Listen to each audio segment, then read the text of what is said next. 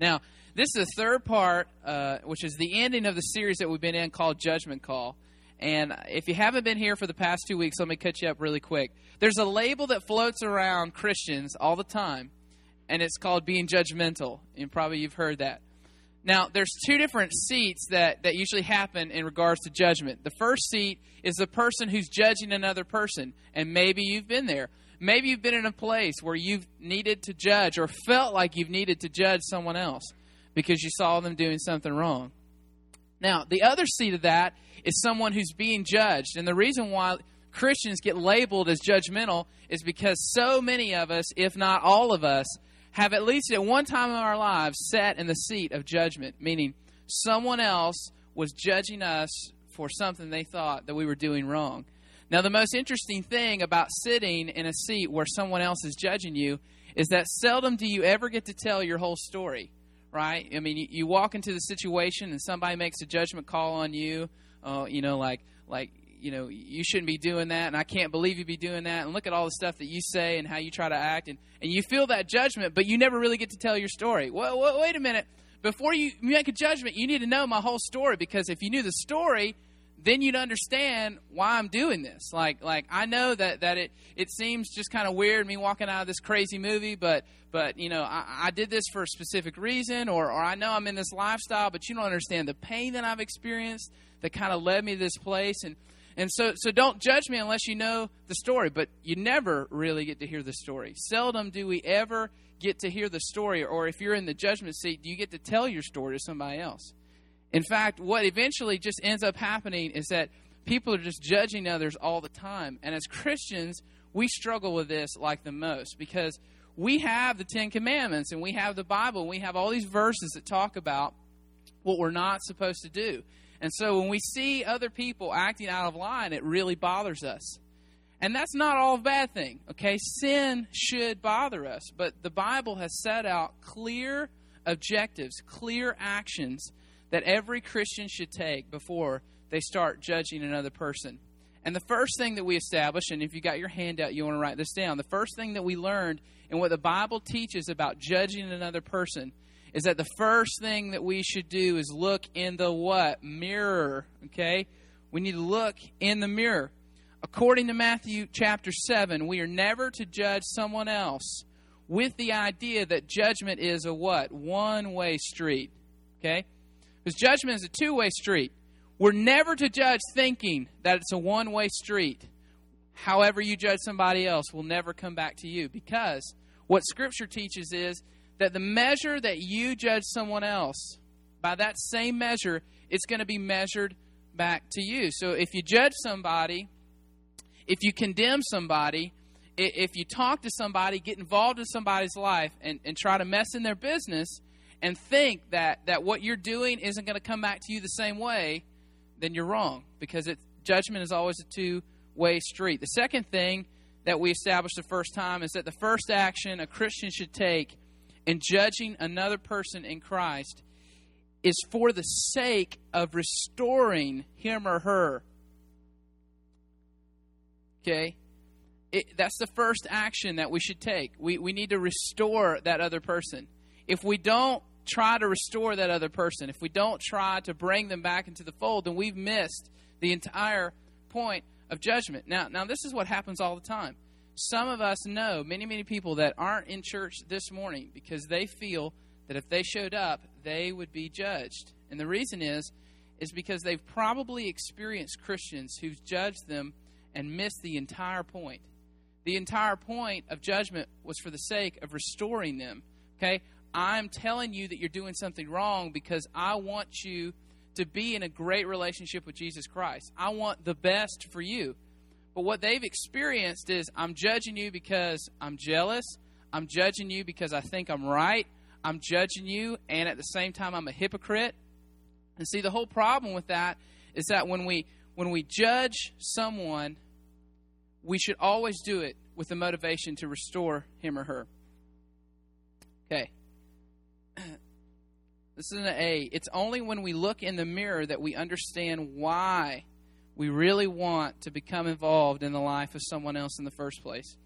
And that's what we talked about. We said if you don't look in the mirror first, if you don't really question why you have this this pain that wants to judge somebody else, if you never do that, then then you're missing out. You're you, you don't really understand why. And we said that there's many motivations that we judge somebody else, and not all of them are good.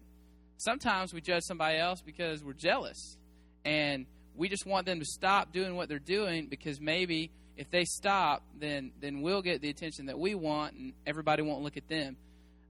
There's there's a thousand different motivations, but we got to look in the mirror before we under, really understand why that is. Okay, and the second thing here, as we move into the second week, is that we realize is that Christians don't have the permission to judge outsiders. They don't have the permission to judge outsiders. Now, that was kind of a paradigm shifting thing because to some extent, you know, Christians, right, in culture, they judge everybody, right? They judge the sinners, they judge those that are in the church. I mean, if you were to ask a non Christian, are Christians judgmental? And if they are, who do they judge? They would say, well, I don't like Christians because they judge everybody. But but the clear teaching from Scripture is that we don't have any business judging somebody who's outside the faith. And the reason why we don't is because we don't have any common ground with that individual. And here's what we said What if you went into a grocery store and did something that offended like 18 different Islamic laws? And this radical Muslim came up and like yelled at you for like 20 minutes for breaking all these laws. You would be like, man, you're crazy. You don't have any business judging me. Why? Because I'm not a Muslim. I didn't agree to follow the same path that you're following. You have no business judging me. And this is what we find in the New Testament. We find Jesus doing the exact same thing. He doesn't judge people that are outside. He, it, in regards of, he doesn't go and like beat them up. Okay? When you find Jesus upset and angry and pointing out wrongs, he's doing it to who? The church people. He's doing it to the Pharisees. He's doing it to the entire Sanhedrin and those who claim to know God. Why? Because Jesus knows that that the sinners, the people, the Zacchaeuses, the, the tax collectors, the Gentiles, the people that don't know God, okay, the gospel is said for the sake of just bringing them in. Okay, so so it's they're the ones that are blinded. They don't know they don't know God yet. So there's no point in just judging, judging, judging because they're just out there doing their thing and they never signed up. But what happens is is what you see in scripture is Jesus like really taking it to the church people. Why? Because the church people are claiming to know God. And as Christians, we don't have permission to judge those outside the faith. What we're supposed to do is correct in a loving way the people that are inside. Okay? And this is huge because our culture doesn't do this. Where you see all the signs is where you see them at concerts, where you know you're going to hell or God hates gays and all these things, and you see all these signs, you see all these rants and ravings, and see, seldom do you ever see that happen in the church. And the problem is, is that in the church is sometimes where you have all these issues, like there's people in the church that claim to be Christians, but they're doing this on Friday night, or they're hanging out with this person, or they're sleeping around, and, and, and what happens is the church members don't judge the people that are in the church, but they're really quick to judge the people that are outside. But this is what we learn. There are two groups of people that are judged Christians and non Christians, and Christians do not have the right to pass judgment on people outside the faith. That is God's territory. Okay? It's God's territory. 1 Corinthians chapter 5, the Apostle Paul says this. You know, listen, the people who are outside the faith, God will judge them. Okay, it's our obligation, it's our responsibility to judge people that are inside the faith. Because when you sign up to follow Jesus, that's when you become accountable to other believers. If you're out there just doing your own thing, you're really not accountable. You're accountable to God because God's the one who judges these people. But you're not accountable to other believers because it, it just doesn't make sense to go around judging somebody on a ground that they never agreed to like walk on. It just makes sense. Now this week as we finish this up, we're going to go through just what Jesus says about actually how to do this. Okay? So we we've established these two things. The first thing is before you judge anybody else, take a look in the mirror. Ask yourself this question, why does that make me so mad? When I see this person doing that, why does it bother me? And what we find in the mirror is the motivations and the real passion. If the motivation's wrong, then the judgment's wrong. Period. If the motivation for judging someone else isn't for the sake of restoring that person in a great relationship and a good relationship with Jesus Christ, then don't even talk to them. Don't, you know, because the jealousy, the anger, the frustration, that's your deal. Take it to God and say, God, okay, I want to judge this person, but the real issue has to do with me. It doesn't have to do with them. So, okay, let's say you've reached that place and you said, Lord, I don't have any bad intentions. This person is really doing something wrong, and I don't want them to do this because I see how destructive it is to their life and, and how destructive it is to others and our friendship. I truly have the right motivations. The second thing you need to decide is what, what group are they in? Are they a non Christian? Are they a Christian? Did they sign up to be accountable to other believers or didn't they? And let's say you decided, well, okay, you know, Jordan, they're they're they're not outside. No, they've they've been going to you know uh, the church for a long time, and and they claim to be a Christian, and I hear them talk a lot about about godly living and things like that. They're not outside. Okay, so you, you keep moving in this. So the last thing is, how do I do this the right way? How in the world do I see somebody going around doing something wrong that is a Christian? How do I lovingly correct them? Let's turn to Matthew chapter 18 and we'll just explore these really quick before we get to talk to Elise. And what we find in Matthew chapter 18 is Jesus' guidelines about how we're supposed to judge another person. Now, this is why this is so important, okay? If Christians got this right, if Christians learned how to judge the right way, we wouldn't be called judgmental. We really wouldn't. I, I don't believe that. I believe that if Christians got this right, they wouldn't be called judgmental. In fact, we'd be a whole lot more liked if we would get this right. Because when you get this right, what you communicate to other people and to the world is that you love them enough to make sure that they don't do things that are hurting themselves. And see, I mean, a lot of people think their parents are judgmental, but the older we get, we look back and we think, you know, those rules, they kind of had a purpose. And, and when they said that I was selfish, uh, I really was. And, and, and see, we seldom do we look back on those situations and we think, you know what, they just they just wanted to hurt me. No, you see that your parents they loved you, and I know that's not every situation, but but we're all longing for somebody to guide us and help us along the way. I said the first week that if you were like on a golf course and you were like, you know, just trying to do your swing and everything, and Tiger Woods walked up to you and said, Hey, man, I mean, you can keep doing what you're doing, but I'm letting you know that you're totally just your forearm is just too far out, and it just looks it looks horrible, bro. And if you keep doing that, you, it's just going to be horrible, and you're you're never going to be a good golfer.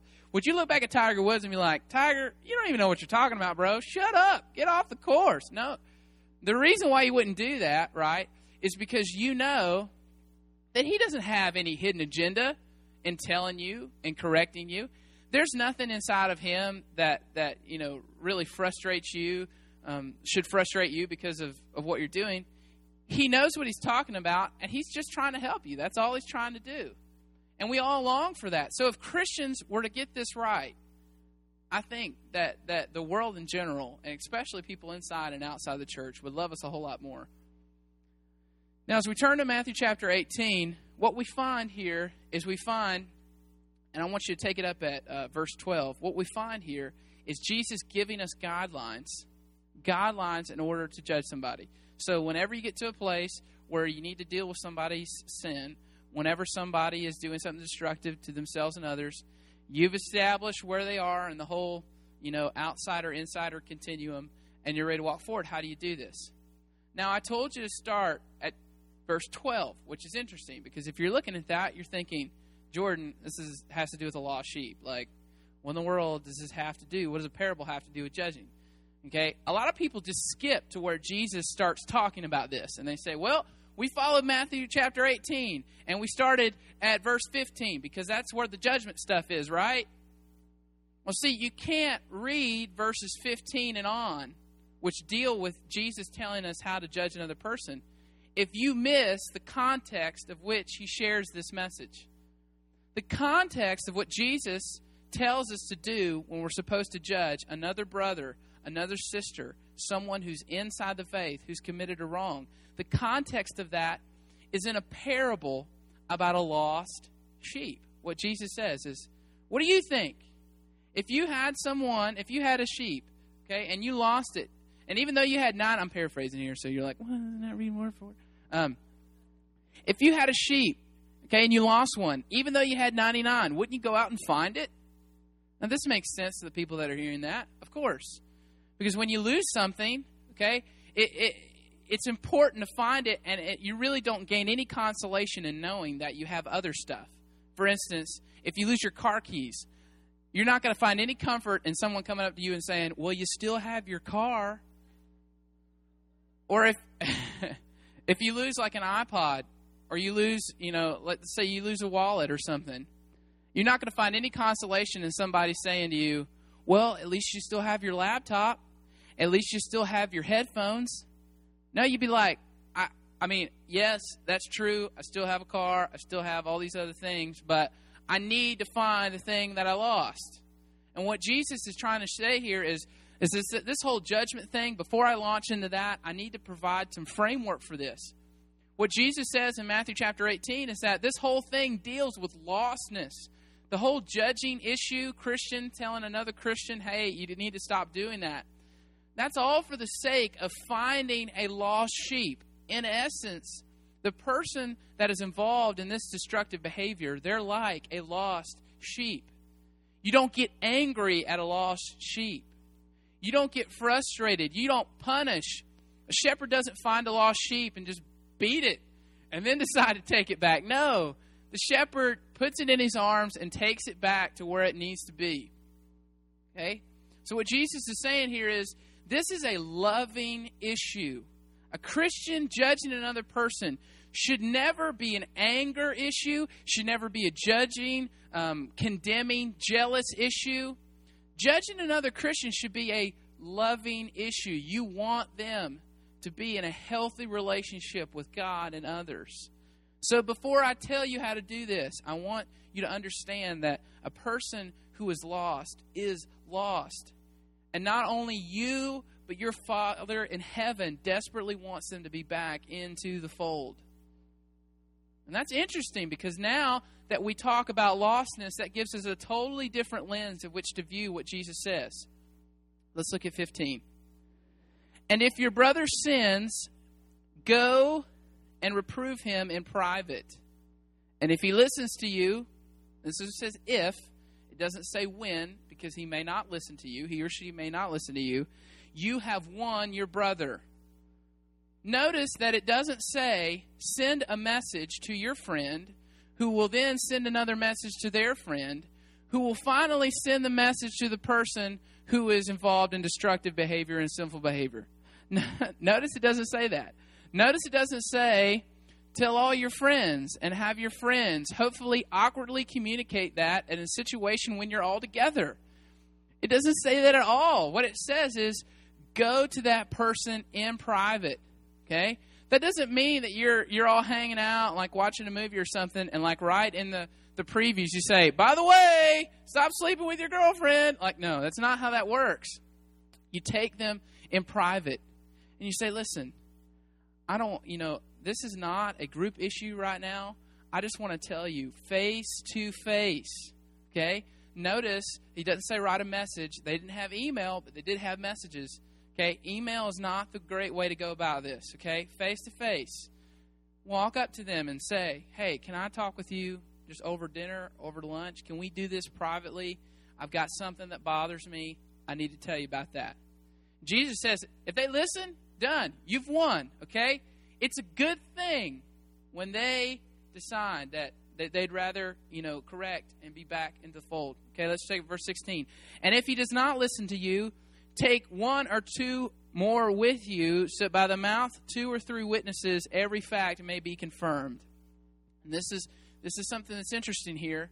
Okay, he says if you going to them privately doesn't work, you need to take two or more people with you. And the reason why this is is that okay, if you can't find something that's lost, you usually get other people involved, right? Because it becomes a more important issue.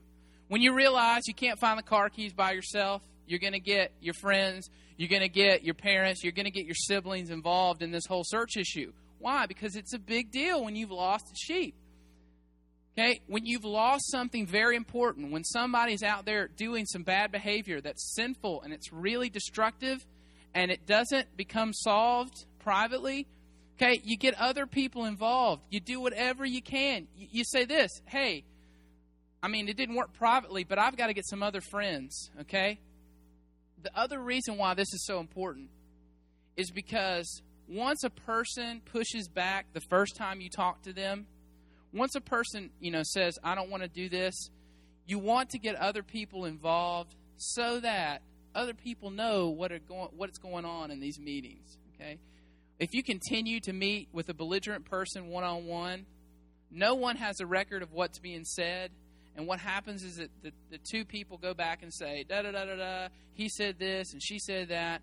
What you want is when two or more people get together, okay, they get to know what's going on. Other people get to know that this is becoming a bigger, bigger issue. All right, let's take it verse 17. And if he refuses to listen to them, tell it to the church. Whoa! Tell it to the church. Like Tony's going to get up and be like, by the way, Miss is uh, she just got divorced, but before she was divorced, she's been living with a man, and he's in the third row. Everybody stare. Like Whoa! I mean, is that what that means? Like there, there's actually a, a, a lady. I, I was uh, read this in a story that I found online. There's actually a lady um, that is seriously like she's you know been hanging out with her boyfriend and thing, and and that she moved into a, a different relationship. It's pretty sinful. Pretty you know you shouldn't be doing that. She claims she's a Christian, and and everybody, the church, has actually claimed to follow this. Okay so they've told that lady that since you're not stopping, we're broadcasting this to the world. Like, we're broadcasting this to our church. And the lady's like furious. She's like, I've done left the church. Like, what in the world's going on? Okay? So, so what does this really mean when it says tell it to the church? Okay? We here at Silverdale have anywhere from like 2,500 to like 3,000 people, depending on which day you come or Easter and all that kind of stuff. I mean, it's, there's tons, thousands of people come here.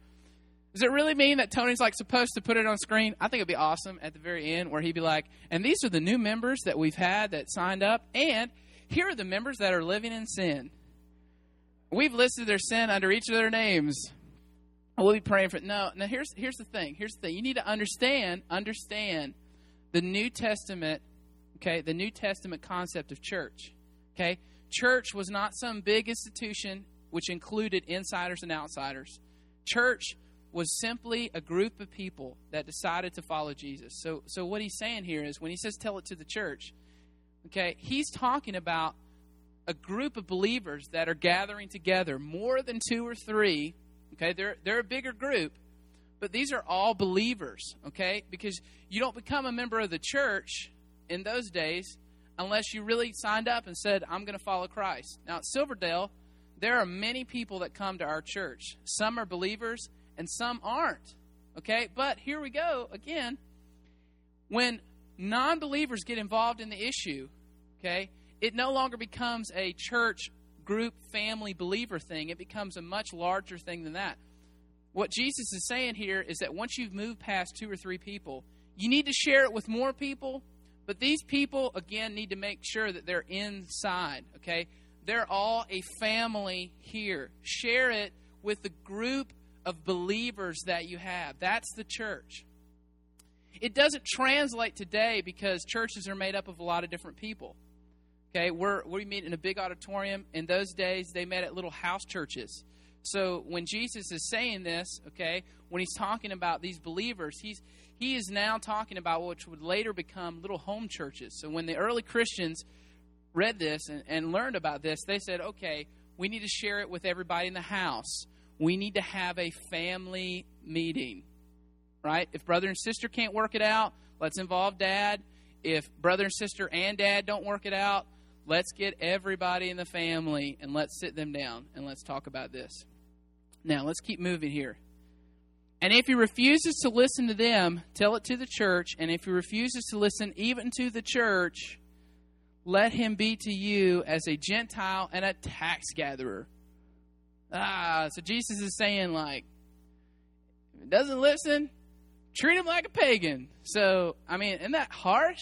Like, well, it depends on how Jesus treated Gentiles and tax collectors. How did Jesus treat people that were outside the faith?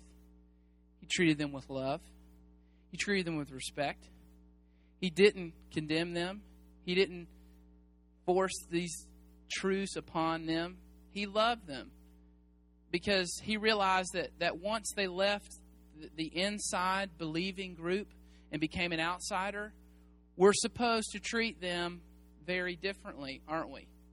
Now, because that person has moved from I'm a believer, I've signed up, I'm accountable, since they've moved into another group that says I'm denying everything I was a part of, now you have to, as a Christian, treat them a little differently. You love them, you care for them, you pray for them, but remember, once a Christian becomes an outsider, once they have decided to walk in a lifestyle that's very contradictory, and you've gone through all these steps and they still haven't listened, you don't have the right to have these conversations and start judging them anymore because they've moved into a different group. Okay? They've moved to a different group.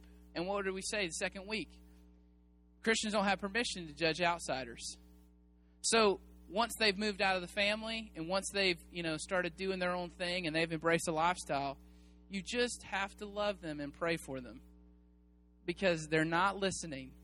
And once you do that, what we said the first week is once you do that, you release people to go full on in their lifestyle, which eventually will break down. And then maybe, just maybe, if you've loved them in their lostness, when they hit rock bottom, they might decide to come back to you. This is the last thing I want you to write down. Christians have a necessary responsibility to judge and correct other Christians for the purpose of restoring them towards Jesus Christ. Number one, without the biblical corrective involvement, okay, corrective, that's, that's the blank there.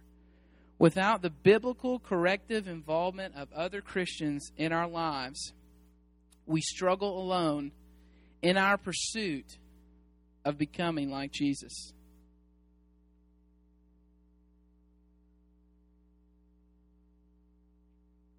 So, so that's the whole point, right? That that we have a responsibility to do it. Why? Because Jesus said that that if you lose a sheep, you don't just get happy because you got 99. Like if someone in your family, if someone that has gone to your Bible study, that has signed up, that said, I'm following Jesus, if somebody is lost, if somebody has decided to do something else, you don't just celebrate what you have, you go and find them. My question this morning is what would you do to reach somebody? What would you do? What would it take if you knew somebody around you was was associated in bad behavior, but along all these things they were trying to live like a Christian, but yet you knew their life wasn't that way, and you knew they were a lost sheep. Okay, they were part of the fold, but but you still needed to go and get them. What would you do? What would you do? Would you would you talk to them privately about it? Would you have the nerve to say, "Hey, this is really bothering me. I have good motivations. I just love you. I just think this is just a bad idea for you." Would you take two or more friends if that doesn't work and say, "Hey, not just me, but these other friends of yours, we're all friends together and we want to help you through this?"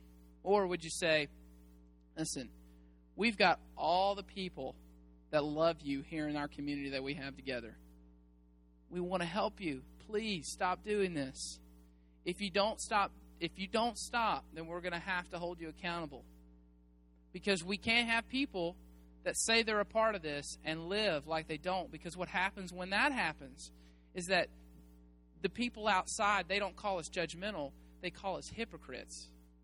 So we've got we've got to do something with this and we love you but if you don't want to be found then we're going to have to let you go. Let me tell you just a very short story. There was a young man who i was a roommate with um, when i lived in athens. And so um, you know they they had that whole thing you know it was just we lived in the same room basically. Even though we had like a house, he was my roommate. and He lived in the same room, and And so we had to consolidate. Totally. I didn't have a lot of stuff. I mean, it was, we were kind of small, we were cramped in there. And I remember that this thing had started with my roommate when I, before I moved in, but especially by the time I moved in, like it had already, like, it had been an issue and it just kind of worked itself out and no one was talking about it anymore. And here was the issue my roommate, okay, brought his girlfriend over to our house and they would sleep together, okay, in his bed most every night. Now, I knew my friend. I mean, this guy was a licensed minister. Like, he, for sure, he knew Scripture and he knew, you know, what was up. And, and, and him and his girlfriend did have, you know, I, here's my rationalization they did have a very interesting relationship, and I never got this weird feeling like they were making out or, you know. But it, of course, right? It was awkward. Like, all right, like I'm craw. We had bunk beds, and it was weird. Like, like ten, and that's strange.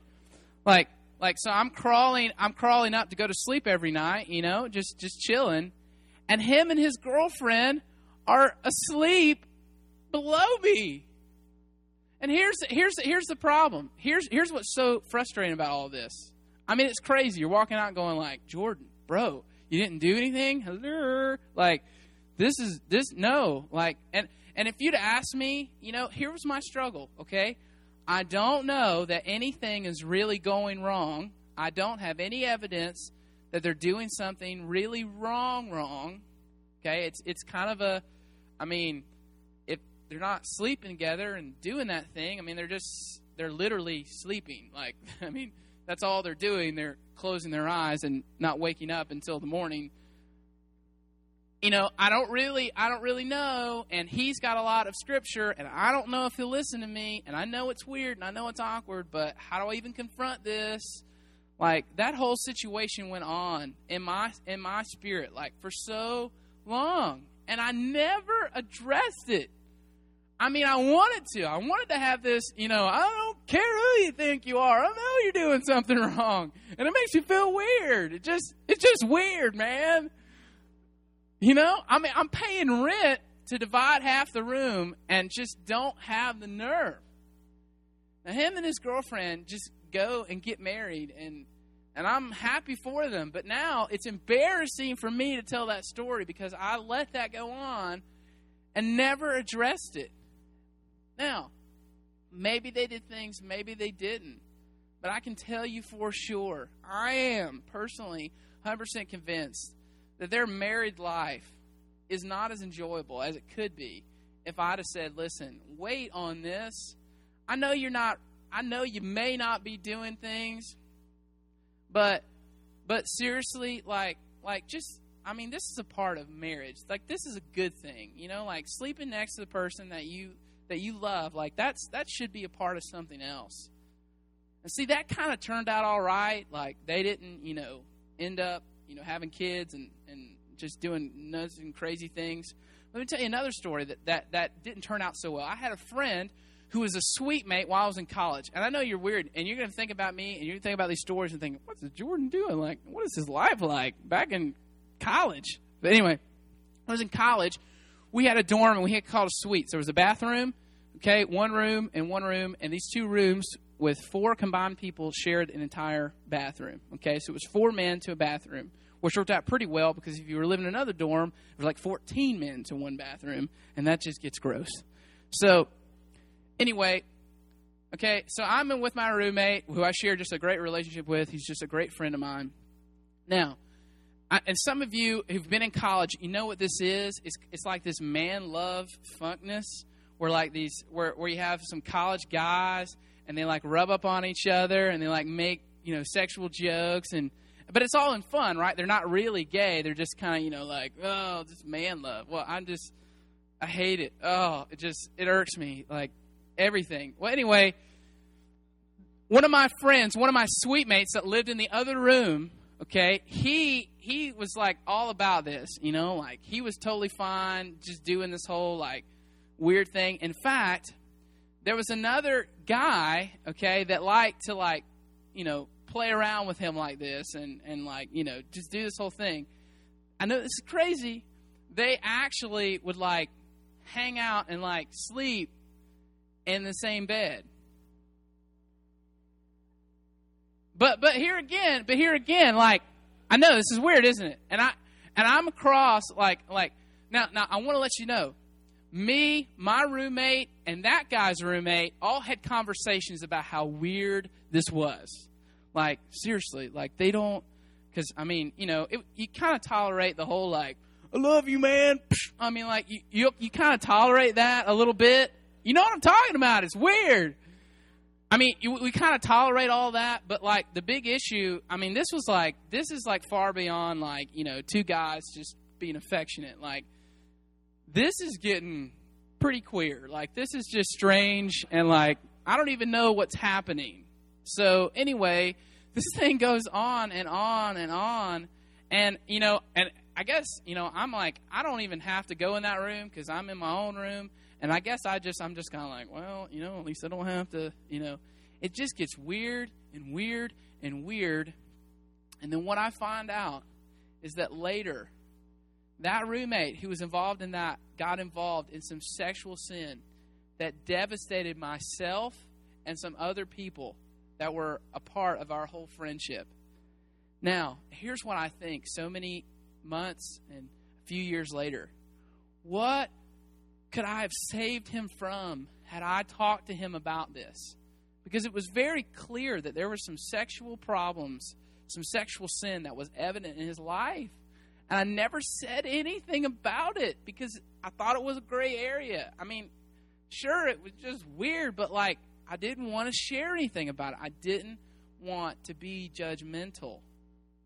And now I look back on this situation that has hurt so many people and and and as much as I try to keep this contained, it would hurt a lot of people. But but you know, me and my friend try to keep it contained for the sake of saving and and not hurting others. I think to myself, Jordan, could you have done anything? And the answer is yes, I could have done something, but I didn't. I let two things that I knew was wrong go on just because I was afraid and I didn't want to speak up. And as we finish this, this whole thing, I want to let you know this. Yes, Christians need to look in the mirror. Yes, Christians need to make sure that they're judging the right person. Don't judge somebody who's not a Christian. Just don't do it. Don't have a conversation where you say, hey, you're drinking and you're an alcoholic and you're going to hell. Because if you do that, they're just going to be like, you're an idiot. Hand me a beer. Like, you know, just say, I love you. I think this is destructive, but I'm not going to push my religion on you. I love you. But but when you find somebody that's in that faith and you know your motivations are true, don't just stand there. Don't just let them keep doing something that's destructive. All of us know Christians who aren't doing something that they're supposed to be doing. And I'm not asking you to just run down your friend list on Facebook and go, all right, having conversations with all of them. What I'm saying is, allow God to build a burden in your heart. And then when you have that, go to that person and just let them know what's on your heart and what's on your mind for the purpose of getting a lost sheep in the fold. Let's pray real quick. And then I'm going to ask Elisa up and we're going to ask her some questions and get to spend some time with her.